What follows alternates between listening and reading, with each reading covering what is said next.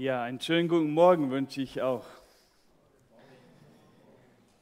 BKO ist für manche von uns vielleicht ein Begriff in der Gemeinde, weil sie haben dieses Bibelstudium schon einmal durchgemacht und absolviert. Und so Gott will, starten wir diesen Kurs im äh, Herbst wieder. Und ihr seid auch da als Gemeinde eingeladen, Gottes Wort besser kennenzulernen und Gott auch besser zu klären durch dieses Studium. Neben dem, dass wir bei dem Kurs alle 66 Bücher in der Bibel durchgehen und sie durchstudieren, gibt es auch ein Fach der praktischen Theologie. Und wie das Fach besagt, ist praktische Theologie, soll das praktisch sein und hier nehmen wir viele praktische Themen durch. Und ich dachte mir, wir behandeln heute Morgen mal so ein praktisches Theologie-Thema, weil wir haben freien Gottesdienst, wir haben Sommerzeit, wir können das machen. Und ihr kriegt dann auch einen Einblick, was das alles bedeutet, wenn man so ein BKO-Studium auch mitmacht. Aber lasst mich nochmal stille werden und lasst uns nochmal gemeinsam zusammen beten. Ihr dürft sitzen bleiben. Unser Vater im Himmel, wir staunen über deine Werke, die du gebildet hast, und staunen über deine Gemeinde. Eine Gemeinde aus so vielen unterschiedlichen Menschen, die du zusammengewürfelt hast. Und wo Liebe uns verbindet. Und ich bete, dass auch diese Predigt aus Liebe gehalten wird zu dir und zu deiner Gemeinde. Und dass wir sie verstehen in Liebe und dass wir wachsen in der Liebe zu dir und zu deinem Volk. Danke, dass du in aller Schwachheit uns helfen kannst, auch mir und uns beim äh, Hören. Segne du diese Zeit. Amen. Ja, ich möchte heute Morgen wirklich mit, der, mit aller Liebe, die ich aufwenden kann, über die zentrale Bedeutung der Ortsgemeinde sprechen, für einen jeden Christen von uns. Und über die Gemeinde zu sprechen ist eigentlich etwas Wunderschönes, denn sie ist ja die Braut Jesu. Und die Braut erinnert uns ja an eine Hochzeit. Und wir denken an eine Hochzeit. Und eine Hochzeit ist wirklich etwas Schönes, ein feierlicher Anlass, der auch nächsten Samstag hier stattfinden wird. Es ist etwas Schönes. Und grundsätzlich gehen wir gerne auf Hochzeiten, nicht wahr? Natürlich, wenn wir vielleicht in einer russlanddeutschen Gemeinde sind, wo es 20 Hochzeiten im Sommer gibt, dann sagen wir, okay, gehen wir nicht so gerne auf Hochzeiten, aber wir haben nur zwei Hochzeiten im Jahr und wenn wir eingeladen sind, gehen wir da grundsätzlich gerne hin. Es ist etwas Herrliches, wenn Braut und Bräutigam zusammenkommen, wenn wir diesen feierlichen Akt sehen. Es ist etwas Schönes, etwas Herrliches, wenn sie den Bund der Ehe eingehen. Und wenn wir an die Gemeinde Jesu denken, ist es auch etwas eigentlich Schönes, etwas Herrliches darüber nachzudenken. Die Braut Jesu, seine Gemeinde. Aber leider ist die Gemeinde bei vielen Christen das nicht etwas Schönes, etwas Herrliches. Bei praktischer Theologie im BKO gibt es auch jedes Mal zum Thema auch einen Leseartikel zu lesen. Und hier ist es ein Artikel aus dem Buch von äh, Wayne Mack, Leben im Haus des Vaters heißt dieses Buch. Dieses Buch ist einzigartig. Warum? Weil viele Bücher an die Gemeinde richten sich auf, an die Gemeindeleiter und was ihre Verantwortung ist. Aber dieses Buch ist einzigartig, weil es richtet sich an die Glieder der Gemeinde und ihre Verantwortung.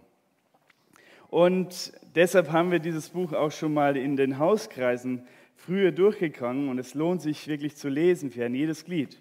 Und in den Leseartikel schreibt Wayne Mack von einem David Watson, der das falsche Denken von vielen Christen in den Vereinigten Staaten in den 70er Jahren beschrieb.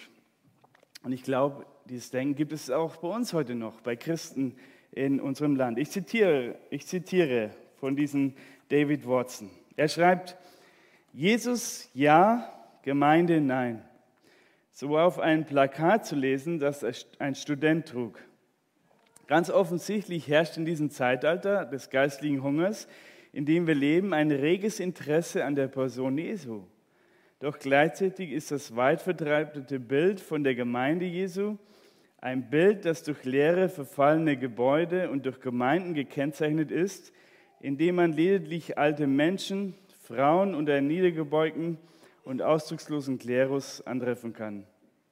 Und somit gewinnt man den bedauernswerten Eindruck, dass der zunehmende, zunehmende Begeisterung für Jesus durch eine beinahe völlige Ernüchterung über die Gemeinde Jesu aufgehoben wird. Zitat Ende. Jesus ja, aber Gemeinde nein, danke. Woher kommt dieses Denken von Christen? Und warum haben manche Probleme mit der Gemeinde? Warum haben es manche schwer, verbindlich zu werden in einer bibeltreuen Gemeinde? Und warum verlassen schätzungsweise in Amerika jede Woche rund 53.000 Menschen die Ortsgemeinden? Natürlich äh, sind das andere Dimensionen in einem Land, wo schätzungsweise ein Viertel der Bevölkerung sich Christen nennt. Ich weiß nicht, ob man das so einschätzen kann, auch heute noch. Aber woran kann das liegen? Ich habe mir drei Gründe notiert und bestimmt kann man dann noch mehr Punkte nennen. Es mag damit zusammenhängen, dass die Gemeinde heute eigentlich nur eine Option von vielen Optionen ist. Und wenn es mir in einer Gemeinde nicht passt, dann kann ich mich zurückziehen von meiner Gemeinde und dann schaue ich sonntags morgen lieber im Livestream einen Gottesdienst an. Und seit Corona ist das ja das Angebot im Internet ja sehr vielfältig und du kannst da bei vielen Gemeinden dabei sein, obwohl du weit fern von dieser Gemeinde bist, obwohl du gar keinen Zugang hast zu dieser Gemeinde. Und klar, der Livestream einer Gemeinde bringt uns viele Chancen und das haben wir auch erlebt, wie viele Chancen es uns bringt und wie schön es ist, wenn man das auch mitverfolgen kann. Aber es bringt auch Gefahren, weil das Spektrum der Gemeinden ist so weit, so groß und bis hin zu Irrlehren, wo du äh, auf Pfade kommen kannst, die sehr, sehr gefährlich sind für dich.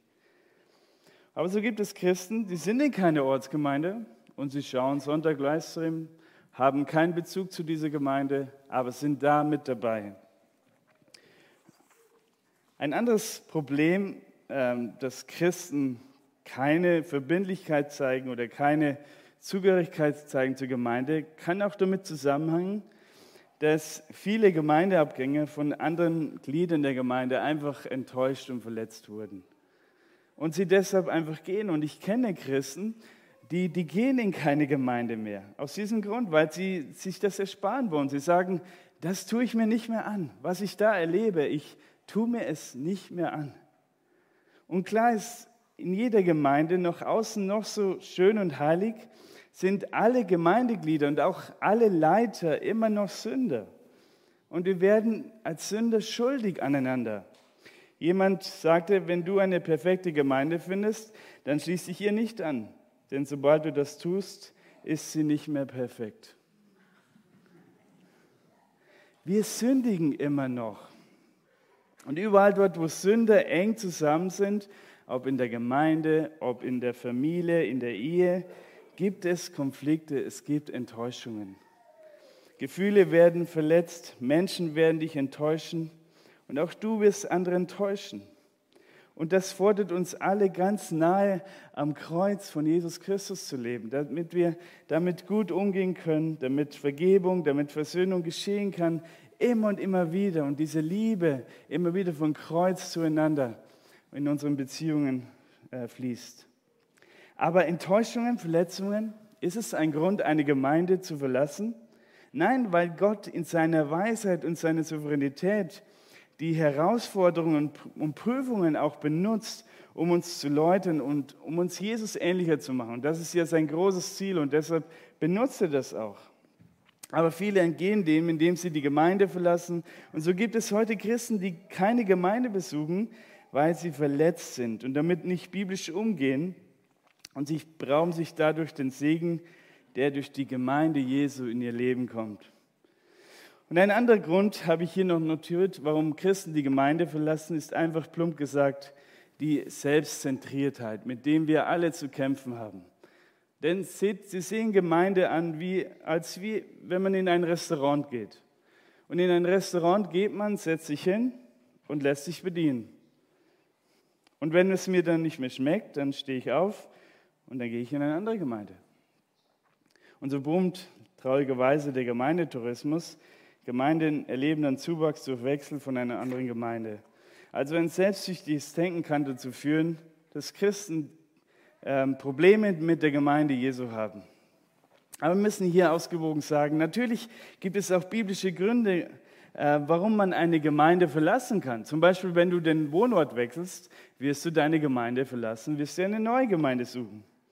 Oder wenn sich zum Beispiel falsche Lehre in eine Gemeinde einschlägt, die die grundlegenden, fundamentalen Wahrheiten der Schrift hinterfragen, dann wirst du das Gespräch mit den Ältesten suchen und dann wirst du die Gemeinde verlassen müssen. Oder wo offensichtliche Sünde vielleicht auch von einem Gemeindeleiter toleriert wird, und da kann es viel Not und auch viel Schaden geben, was auch Geschwister unter uns erlebt haben. Dann wirst du das nicht einfach so hinnehmen, sondern du wirst die Gemeinde verlassen. Und es gibt Gründe, eine Gemeinde zu verlassen. Aber man sollte es nie zu schnell machen. Man sollte immer kämpfen darum, um eine Gemeinde. Und man sollte als Christ nie ins Leere treten, sondern man tritt dann in eine andere bibeltreue Gemeinde und ist nicht einfach leer und frei, sondern lebt in der Gemeinde. Aber generell ist zu sagen, Gott hat uns durch die Wiedergeburt in seine weltweite Gemeinde aufgenommen. Weltweit hat er uns aufgenommen durch die Geistestaufe. Und er verlangt uns von uns, dass wir trotz Enttäuschungen und Verletzungen und das, was es noch alles geben kann, dass wir treu und verbindlich in einer Ortsgemeinde sind und da auch bleiben. Und damit das geschieht, müssen wir die zentrale Bedeutung der Ortsgemeinde erkennen. Lass uns darüber nachdenken, über dieses Thema, die zentrale Bedeutung der Ortsgemeinde. Paulus bringt in einer Stelle die zentrale Bedeutung der Ortsgemeinde zum Ausdruck. Wir schlagen zusammen den ersten Timotheusbrief auf. Den ersten Timotheusbrief im Neuen Testament, Kapitel 3, die Verse 14 bis 15. Und wenn ihr eine Bibel dabei habt, seid ihr eingeladen, mit aufzuschlagen.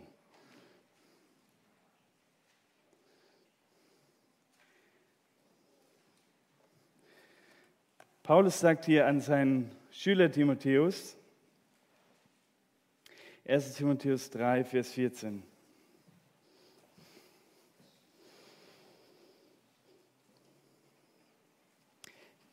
Dies schreibe ich dir in der Hoffnung, bald zu dir zu kommen.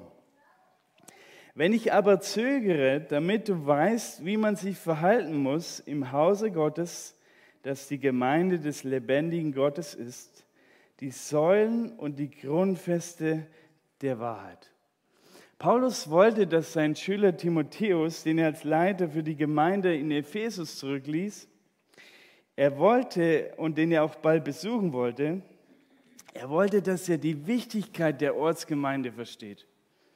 Und er benutzt hier in den Versen, Vers 15 verschiedene Begriffe für die Gemeinde, wofür, wovon wir uns zwei ansehen werden. Die Gemeinde ist als erstes, was Paulus schreibt, Haus oder Haushalt Gottes. Vers 15. Wenn ich aber zögere, damit du weißt, wie man sich verhalten muss im Hause Gottes. Die Gemeinde ist das Haus Gottes. Das bedeutet, dass die Gemeinde heute wie der Tempel im Alten Testament eigentlich der Wohnsitz Gottes ist. Gott selbst, er will ja wohnen heute wie in der Vergangenheit und auch Zukunft. Er will wohnen unter seinem Volk. Und Paulus, er verrät uns im Korintherbrief, dass jeder, der die Wiedergeburt erlebt hat, Tempel des Heiligen Geistes ist. Das heißt, jeder von uns ist ein Wohnort Gottes persönlich durch seinen Geist. Und wenn wir dann als Gemeinde zusammenkommen, ist das dann das Haus Gottes, der Tempel Gottes, wie Paulus in 1. Korinther 3, Vers 16 äh, es erwähnt. Damit ist aber nicht gemeint, dass Gott wie im Tempel im Alten Testament in ein Gebäude wohnen würde. Ich bin ja als äh, Kind als Katholik aufgewachsen und ihr wisst, die Katholiken haben ja ganz große Kirchen, ganz große Gebäude. Und weil sie vom Verständnis noch viele Elemente ihres Gottesdienstes vom Alten Testament übernommen haben, deshalb haben sie so große Gebäude, die an den Tempel im Alten Testament erinnern. Und als ich als Kind da hingegangen bin, dachte ich mir, hier muss wirklich Gott wohnen. Also hier wohnt Gott in dieser Kirche. Und wenn ich da hingehe, da muss ich Schlingel sehr, sehr andächtig sein, sehr, sehr brav mich verhalten, ja, nicht stören hier in diesem großen Raum. Aber wenn ich da wieder rausgehe, dann spielt das alles keine Rolle mehr. Ich kann mich verhalten, wie ich will, weil dann ist Gott nicht mehr mit mir. Aber in dieser Kirche, da wohnt Gott. Aber seht nicht, das Gebäude ist das Haus Gottes, sondern das Haus Gottes sind Menschen vom Neuen Testament her, die, in denen Gott wohnt und die sich dann in ein Gebäude wie diesen hier versammeln.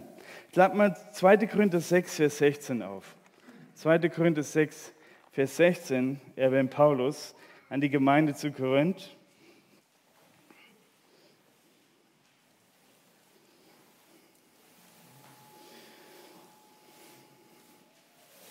2. Korinther 6, Vers 16.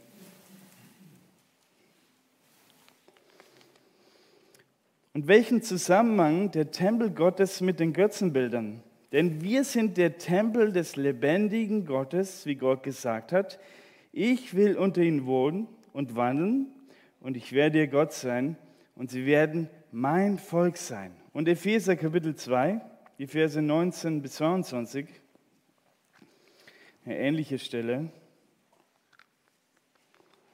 Epheser 2, 19 bis 22.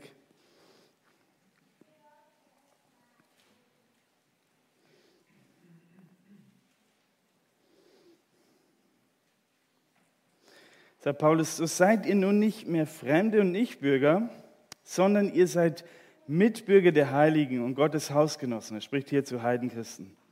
Ihr seid aufgebaut auf der Grundlage der Apostel und Propheten, weil Jesus Christus selbst Eckstein ist. In ihm zusammengefügt wächst der ganze Bau zu einem heiligen Tempel im Herrn. In ihm werdet auch ihr mit auferbaut zu einer Behausung Gottes im Geist. Die Gemeinde ist eine Behausung Gottes im Geist. Sprich, sie ist unsichtbar, aber sichtbar wenn sie sich an einem Ort treffen. Das heißt, die Gemeinde ist nicht das Gebäude, sondern es sind Menschen, die zusammenkommen und in denen Gott durch seinen Geist wohnt. Der Begriff Haus Gottes in 1 Timotheus 3 bezieht sich darauf, dass Gott den Entschluss gefasst hat, in einer Gruppe von Wiedergeborenen zu wohnen und dass es seine besondere Gegenwart verheißen hat, wenn diese Gruppe von Menschen an einen Ort zusammenkommt. Das bedeutet für uns, wenn wir da sein wollen, wo Gott ist, dann müssen wir als Christen äh, in der Gemeinde sein, beziehungsweise in den Gemeindezusammenkünften sein. Ja, ich weiß schon, dass die Bibel lehrt, Gott ist allgegenwärtig. Äh, du kannst Gott überall mit ihm Gemeinschaft haben. Aber ich glaube, in der Gemeinde Jesu ist Gott in besonderer Art und Weise. Und unsere Beziehung zu Gott hängt zum größten Teil davon ab, welche Beziehung wir zu seiner Gemeinde haben. Ein langjähriger Pastor berichtet von seinen Erfahrungen in der Gemeinde, indem er sagte, ein Großteil von dem, dass Christen im Glauben keine Fortschritte machen, hängt damit zusammen, dass es ihnen an eine gesunde Beziehung zu einer stabilen biblischen Gemeinde mangelt. Und ich habe das beobachtet in meiner Heimatgemeinde. Christen haben die Gemeinde verlassen und oft war der Grund, dass sie sich nicht einordnen, dass sie sich nicht unter die gottgegebene Leitung unterordnen konnten. Und mit dem Verlassen haben sie auch den Nährboden verlassen, wo Gott sie wachsen lässt, wo Gott sie erbaut in dieser Gruppe der Gemeinde. Und diese Christen wachsen nicht mehr. Das merkt man auch, wenn man dann mit ihnen redet. Und oft ist das genaue Gegenteil der Fall. Sie drehen sich nur noch mehr um sich selber und wenn dann Krisenzeiten in den Leben kommen, dann haben sie keinen Zugang zu den Ressourcen und der Hilfe, die ihnen Gott innerhalb der örtlichen Gemeinschaft von Gläubigen bereithält. Aber die Frage ist, wie ist es mit uns? Welche Verbindung haben wir zur Gemeinde Jesu? Lieben wir die Gemeinde? Und wenn ja, sieht man das in unserem Leben, unserer Einstellung, dass wir die Gemeinde vom Herzen lieben. Und ich muss mich das auch immer wieder fragen. Äh, liebe, ich die, liebe ich die Gemeinde? Und ich muss oft erkennen, ich habe oft keine Liebe. Und ich muss ans Kreuz gehen, zu Jesus, dort, wo ich die Liebe empfange, wo er mich zuerst geliebt hat. Und ich muss erkennen, Jesus, er schenkt mir diese Liebe. Ich muss ringen darum, dass ich Liebe habe zu seiner Gemeinde, immer wieder. Die Gemeinde ist heute das Haus Gottes, wo Gott wohnt, seine Familie. Und da ist eigentlich unser geistliches Zuhause. Also im Begriff Haus Gottes können wir das hier auch folgern. Die Gemeinde ist Gottes Familie. Und der Gedanke, Teil der Familie Gottes zu sein, dürfte für die meisten von uns nicht neu sein. Durch die Wiedergeburt ist Gott unser gemeinsamer Vater geworden. Das kennen wir. Aber wenn wir dann an die Ortsgemeinde denken, dann denken wir selten an die Familie Gottes, obwohl der Vergleich mit der Familie im Neuen Testament am meisten gebraucht wird und am meisten vorkommt. Und seht, Gott hat dich durch die Wiedergeburt nicht allein gelassen, gesagt, so jetzt leb mal selber als Christ, ganz alleine, streng dich an, lebe mal. Nein, er hat dich in seine Familie, in seine weltweite Gemeinde, aber auch ortsspezifisch gestellt, in eine Gemeinde, wo du hingehen sollst, wo du sein sollst. In der Apostelgeschichte lesen wir, wie Neubekehrte sofort der Ortsgemeinde hinzugetan wurden. Es war ganz natürlich, das war keine Frage. Und ein Christ ohne Gemeinde gab es, das eigentlich heute, gab es nicht, wie es es heute leider gibt. Es gab es nicht. Und auch wenn wir in einer verrückten Welt leben, ist es doch ganz normal, in eine Familie hineingeboren zu werden, dort zu Hause zu sein, dort zu wachsen als Kind und dort auch groß zu werden.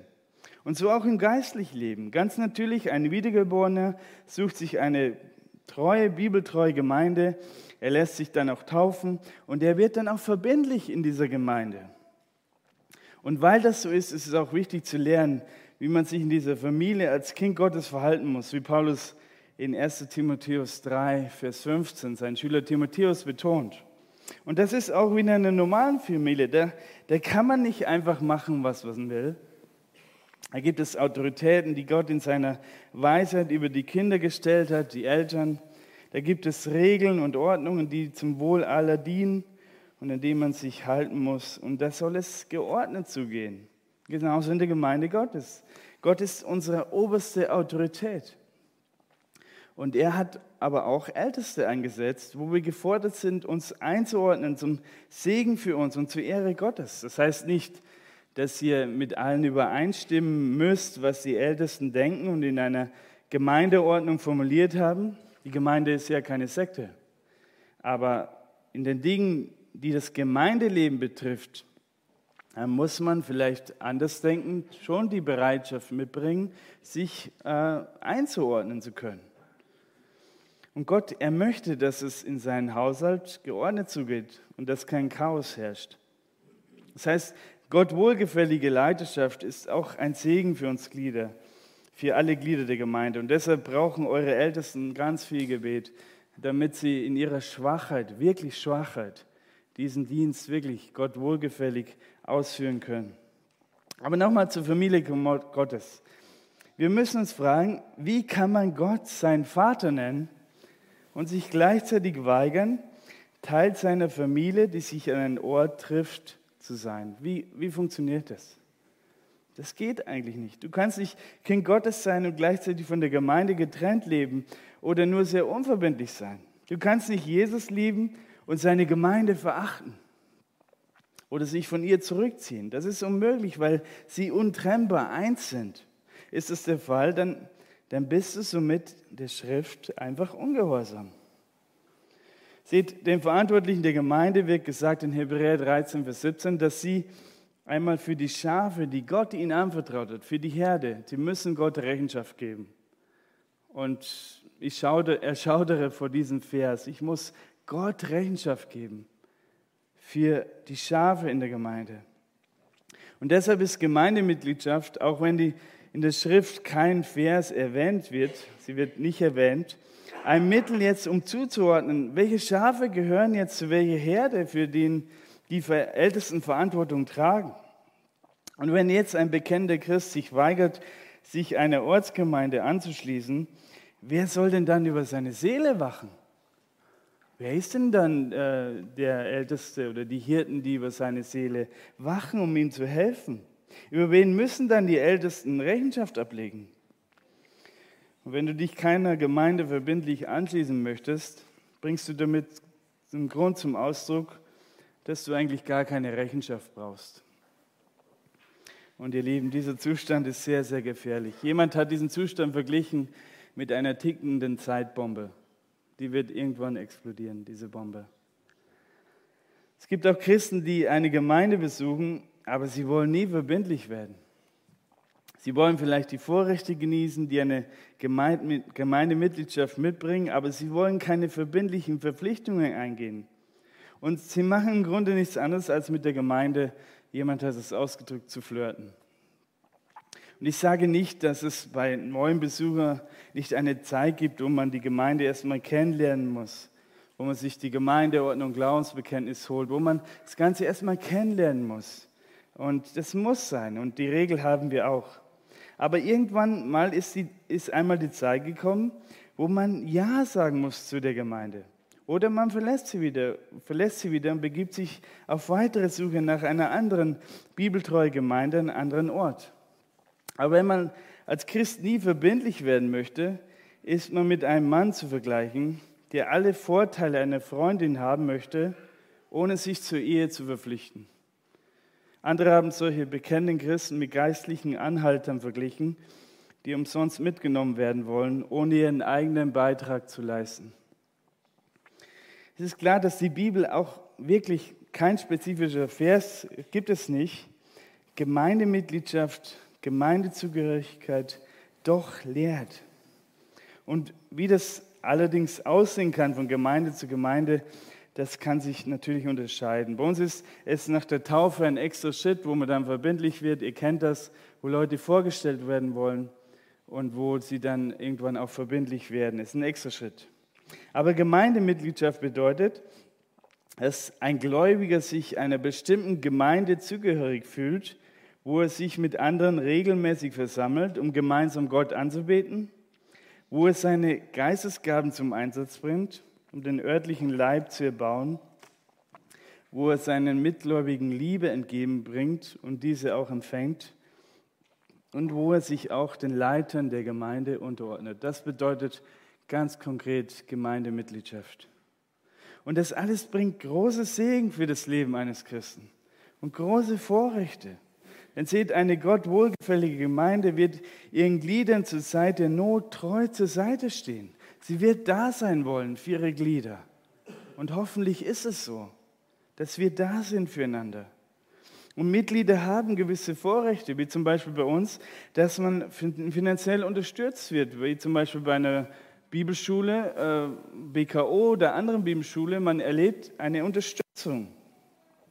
Da machen wir einen Unterschied von Christen, die verbindlich sind oder nicht. Wir machen einen Unterschied daran. Und wenn sich ein Christ nicht verbindlich einer Gemeinde anschließt, dann kann er nicht erwarten, dass die Gemeinde ihn genauso um die, unter die Arme greift, wie, das, äh, wie sie das bei ihren verbindlichen Gliedern tut. Also wir haben als erstes gesehen, die Gemeinde ist das Haus Gottes. Um die zentrale Bedeutung der Gemeinde noch zu erkennen, lass uns das zweite ansehen, was Paulus erwähnt in 1 Timotheus 3, Vers 15. Die Gemeinde ist auch die Gemeinde des lebendigen Gottes. Wir gehen nochmal zu 1 Timotheus 3 zurück, Vers 15, und wiederhole den Vers, wo Paulus sagt, wenn ich aber zögere, damit du weißt, wie man sich verhalten muss im Hause Gottes, dass die Gemeinde des lebendigen Gottes ist, die Säulen und die Grundfeste der Wahrheit. Zweite Beschreibung, die Paulus hier für die Gemeinde verwendet, liegt in der Betonung auf den Worten des lebendigen Gottes. Das bedeutet, die Gemeinde geht aus Gott hervor, er hat sie gebildet seit Pfingsten, und sie gehört Gott, dem lebendigen Gott. Sprich, die Gemeinde gehört nicht Paulus oder einem Menschen oder irgendein Leiter. Nein, sie gehört Gott. Anders gesagt, sie ist ja die Braut Jesu. Und im Neuen Testament macht Gott uns deutlich, dass die Gemeinde seine liebste Schöpfung, sein allergrößter Schatz ist. Und Gott hat den höchst, höchstmöglichen Preis bezahlt für die Gemeinde, indem er seinen Sohn für sie ins Kreuz gab. Lass uns mal zur Apostelgeschichte 20 gehen. Die Vers 28 möchte, möchte ich lesen. Apostelgeschichte 20, Vers 28. Hier spricht Paulus zu den Ältesten der Gemeinde zu Ephesus und gibt ihnen Anweisungen.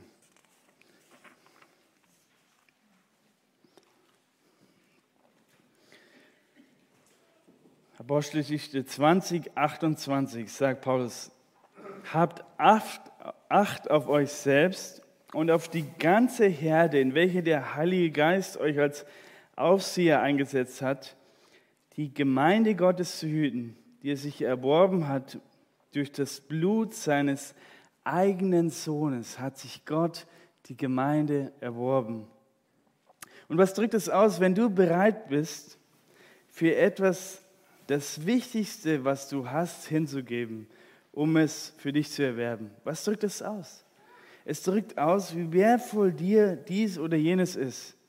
Und seht, genau das hat Gott getan, um sich durch seinen Sohn das Teuerste, das Liebste, was er hatte, hinzugeben und ihm hinzugeben und um die Gemeinde das, durch das Blut Jesu zu erwerben. Das hat Gott gemacht. Er hat den teuersten Preis bezahlt.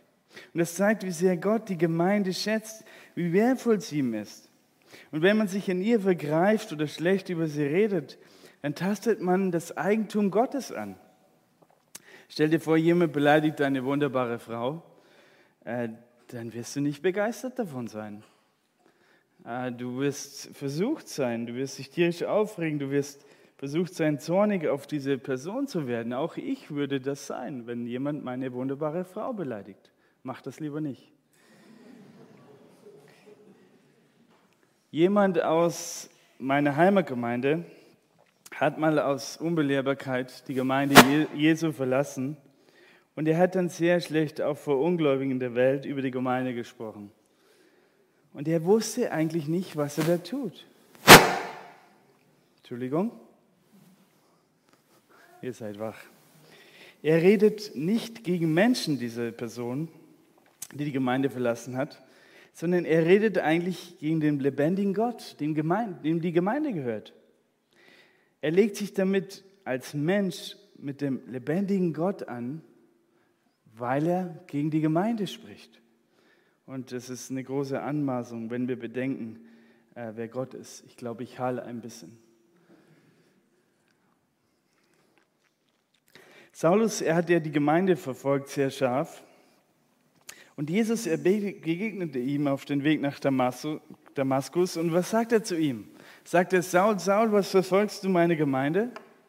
Sagt er das? Niet. Nein. Er sagt, Saul, Saul, Saul, was verfolgst du mich? Das heißt, so sehr identifiziert sich Jesus mit seiner Gemeinde. Und wie ein Kopf untrennbar zu mein, zum Körper gehört, hier untrennbar, mein Kopf gehört zu meinem Körper, so gehört Jesus untrennbar zu seiner Gemeinde. Und wenn jemand die Gemeinde angreift, dann greift er damit auch das Haupt an, nämlich Jesus Christus. Seht ihr, wie wichtig Gott seine Gemeinde ist? Und wie zentral sie ist für unser Leben als Christen? Augustinus es ging, sogar so weit, indem er sagte, wer die Gemeinde nicht als seine Mutter hat, der kann auch Gott nicht als seinen Vater haben. Das ist sehr hart. Christen, die ohne Gemeinde leben, sind in großer Gefahr. Jeder von uns selbst, wenn er ein Reiseprediger oder ein Evangelist ist, er kann nicht unabhängig leben als Christ, sondern er braucht die Einbindung in eine Ortsgemeinde. Und es gibt viel Not, wenn diese Einbindung fehlt. Und natürlich gibt es Situationen im Leben, wo jemand, wenn er alt und krank ist, nicht mehr verbindlich die Gemeinde besuchen kann. Das gibt es und auch wir haben das in unserer Gemeinde. Aber auch diejenigen leben dann nicht einfach losgelöst von der Gemeinde, sondern es gibt, sie haben eine Verbindung zu Geschwistern, die sich liebevoll um sie kümmern und das erleben auch wir. Aber noch einmal erkennen wir, die Ortsgemeinde ist äußerst wichtig für einen Christen. Von deinen Herren bist du zur Gemeinschaft mit Gott und anderen geschaffen. Du brauchst die anderen für dein Wachstum im Herrn. Und Gott möchte dich mit deiner Gabe für deine Geschwister gebrauchen. Und andere haben Gaben, die du dringend brauchst. Und ein Glied, ein Körper, wie zum Beispiel meine Hand, kann ich sagen, ah, ich brauche die anderen Glieder nicht. Ich kann einfach ohne sie existieren. Das funktioniert nicht. Nein, ein Glied am Körper und die anderen ist tot. Er kann nicht existieren.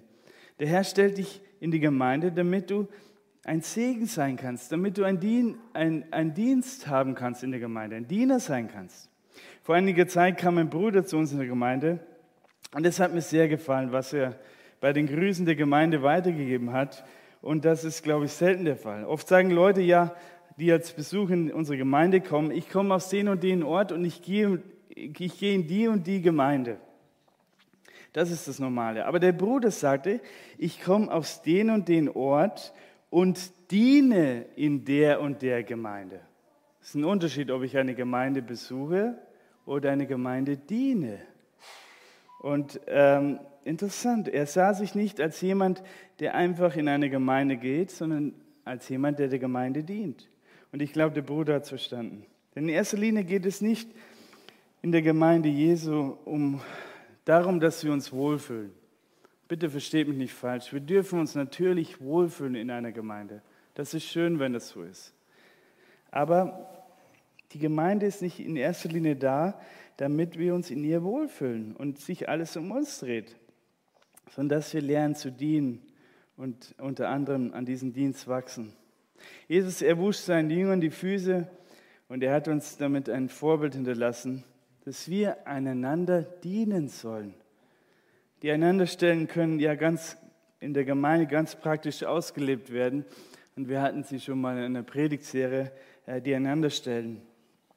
Durch die Gemeinde genießen wir das Vorrecht, andere lieben zu lernen, Anteil zu nehmen an ihren Bedürfnissen, auch wenn sie noch so unterschiedlich sind als wir. Wir haben das Vorrecht, sie lieben zu lernen, unseren Geistesgaben zum Einsatz zu bringen um einander zu erbauen, uns gegenseitig zu ermutigen, was auch Ermahnen mit einschließt, uns zu helfen, auch mit dem, wo wir Probleme haben im Leben.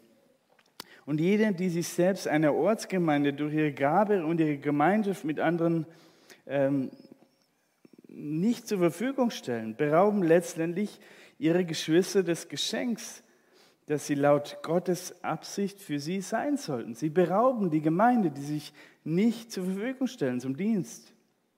Und man kann nicht gleichzeitig Gott immer näher kommen und dabei sich der Gemeinde immer weit entfernen. Das geht nicht. Und bei jemandem, bei dem es so ist, dann muss irgendwas im Argen sein. Irgendein Problem. Man kann nicht Gott lieben, würde Paulus äh, Johannes sagen, und zugleich den Bruder hassen oder verachten. Und die Gemeinde, wir, von der wir reden, ähm, wir reden ja von der Ortsgemeinde, die sichtbar ist, sie ist das Hauptwerkzeug, äh, durch das Gott heute seinen Plan in dieser Welt verwirklicht. Im Alten Testament war es Israel, aber weil sie ihn abgelehnt haben, hat ähm, er Israel zur Seite gestellt und hat sich seine Gemeinde gebildet. Und heute ist die Gemeinde das Hauptwerkzeug, wodurch Gott sein Reich baut. Und das wird er tun bis zur Entrückung der Gemeinde. Und dann wird er seinen Plan mit dem Volk Israel wieder weiterführen. Aber bis jetzt ist es ein auserwähltes Instrument für Mission und Evangelisation. Alles soll auch in der Mission von der Gemeinde ausgehen und alles soll zu der Gemeinde hinführen, der Gemeinde dienen. Das heißt, die Gemeinde steht im Mittelpunkt. Und selbst Bibelschulen sind nicht da, um einfach nur autonom zu leben, sondern sind da, um die Gemeinde Jesu zu unterstützen, damit sie gebaut wird. Vorbild haben wir auch für die Mission, dass Gemeinden gebaut werden. In der Postgeschichte bestehen Gemeinden, sollen dort, äh, sind dort ähm, gegründet worden, sind auferbaut worden. Alles führte dahin, der Gemeinde zu dienen. Und Gemeinde sollen gegründet werden. Das ist sein Wille, auch für uns als Gemeinde. Wir sind da, um auch weitere Gemeinden gründen zu können. Für die universelle Gemeinde gilt die Verheißung von Jesus aus dem Matthäus-Evangelium. Und hier spricht Jesus zum ersten Mal von der Gemeinde, was ja im Alten Testament ein Geheimnis war. Und in Matthäus 16, Vers 18 sagt Jesus zu Petrus, du bist Petrus, auf diesen Felsen werde ich meine Gemeinde bauen und des Hades Pforten werden sie nicht überwältigen. Jesus spricht hier von der weltweiten Gemeinde. Und sie, er sagt hier, dass sie ewig bestehen bleibt, dass des Hades Pforten sie nicht überwältigen werden.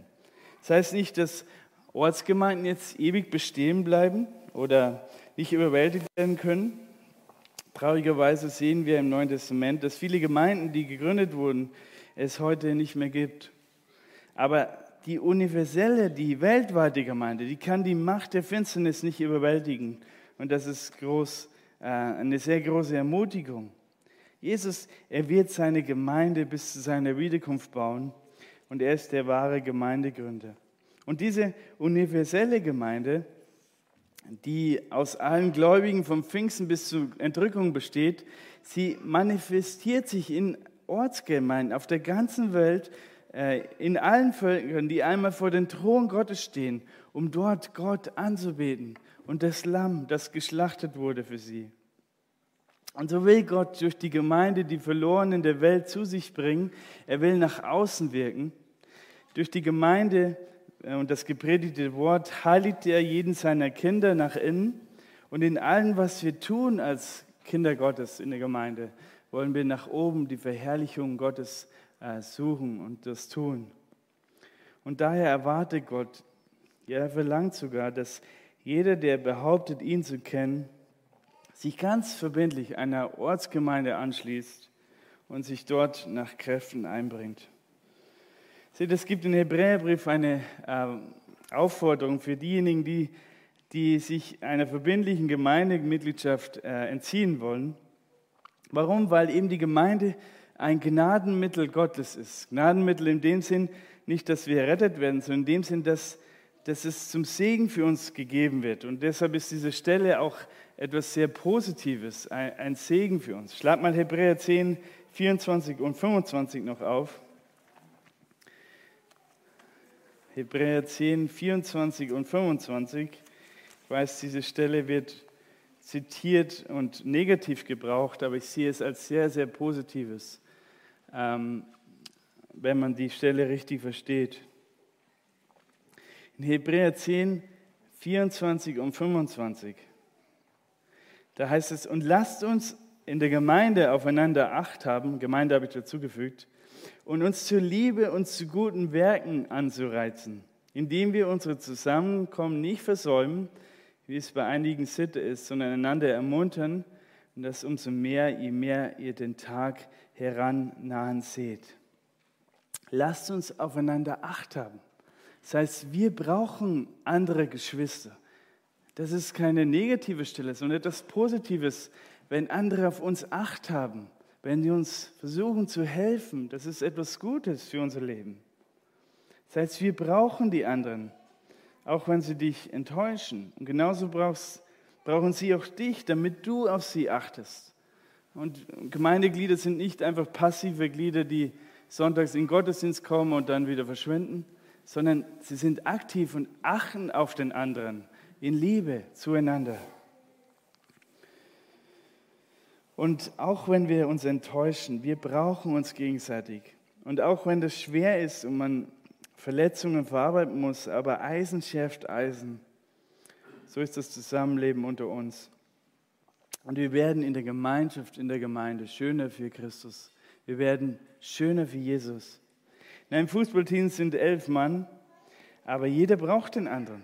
Selbst der größte Star, selbst ein Messi braucht die anderen. Ohne die anderen ist er nichts.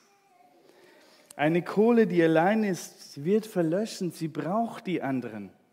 Genauso ist das Christenleben in der Gemeinde. Sich von der Gemeinde abzusondern, ist, ist ein sehr gefährlicher Weg für einen Christen. Und deshalb auch für uns die Corona-Zeit eine sehr gefährliche Zeit, weil wir uns ja nicht versammeln dürfen. Aber Gott hat Gnade geschenkt. Und wir kennen auch das Gleichnis zum verlorenen Schaf, das sich zurückzog von der Herde, von dem Schutzraum. Es war in großer Gefahr, weil es die Herde verließ. Du brauchst die anderen, damit du leben kannst als Christ. Nochmal, Gott hat dich mit, deinen, mit den Gaben befähigt, äh, mindestens eine Geistesgabe und anderen dienen zu können und äh, damit andere dir auch dienen in der Gemeinde. Und ich denke, es gibt viel Not in den Gemeinden heute, weil viele Christen nicht die zentrale Bedeutung der Gemeinde, der Ortsgemeinde für sich erkannt haben. Leute gehen weg, verlassen die Gemeinde, leben einfach für sich alleine und es ist so traurig, wenn man das miterlebt. und besuchen keine Gemeinde mehr. Und man merkt, wie ihr Glaube verlischt. Er stirbt ab. Und es gibt, äh, lass mich das sagen, in Liebe auch viel zu viele, die einfach nur kommen, die einfach nur da sind, die sich bedienen lassen.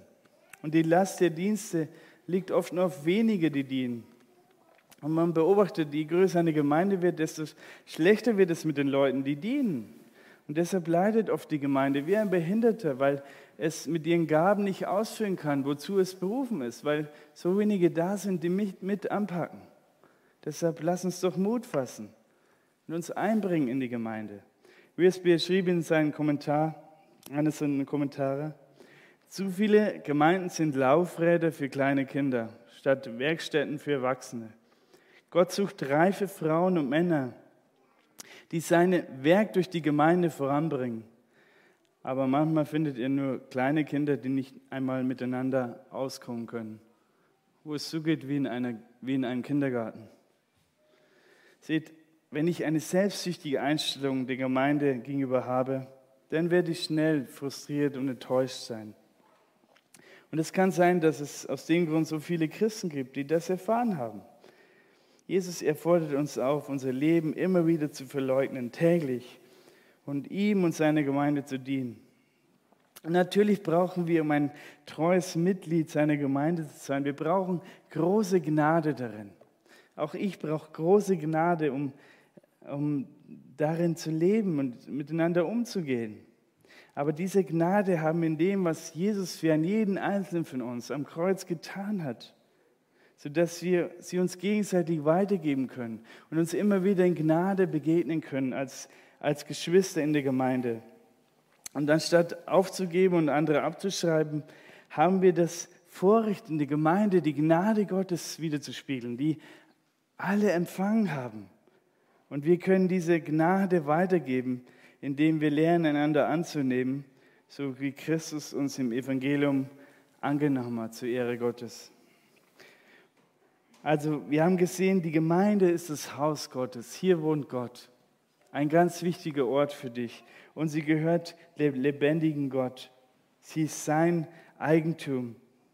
Sie ist sein wichtigstes, wichtigstes Werk, äh, sein großer Schatz. Und damit fordert Jesus uns auf, heute Morgen diese zentrale Bedeutung der Ortsgemeinde zu erkennen und die Gemeinde lieben zu lernen, wie Christus sie geliebt hat und wie er in jeden einzelnen von uns bis zum Tod geliebt hat. Lass uns aufstehen und lass uns zusammen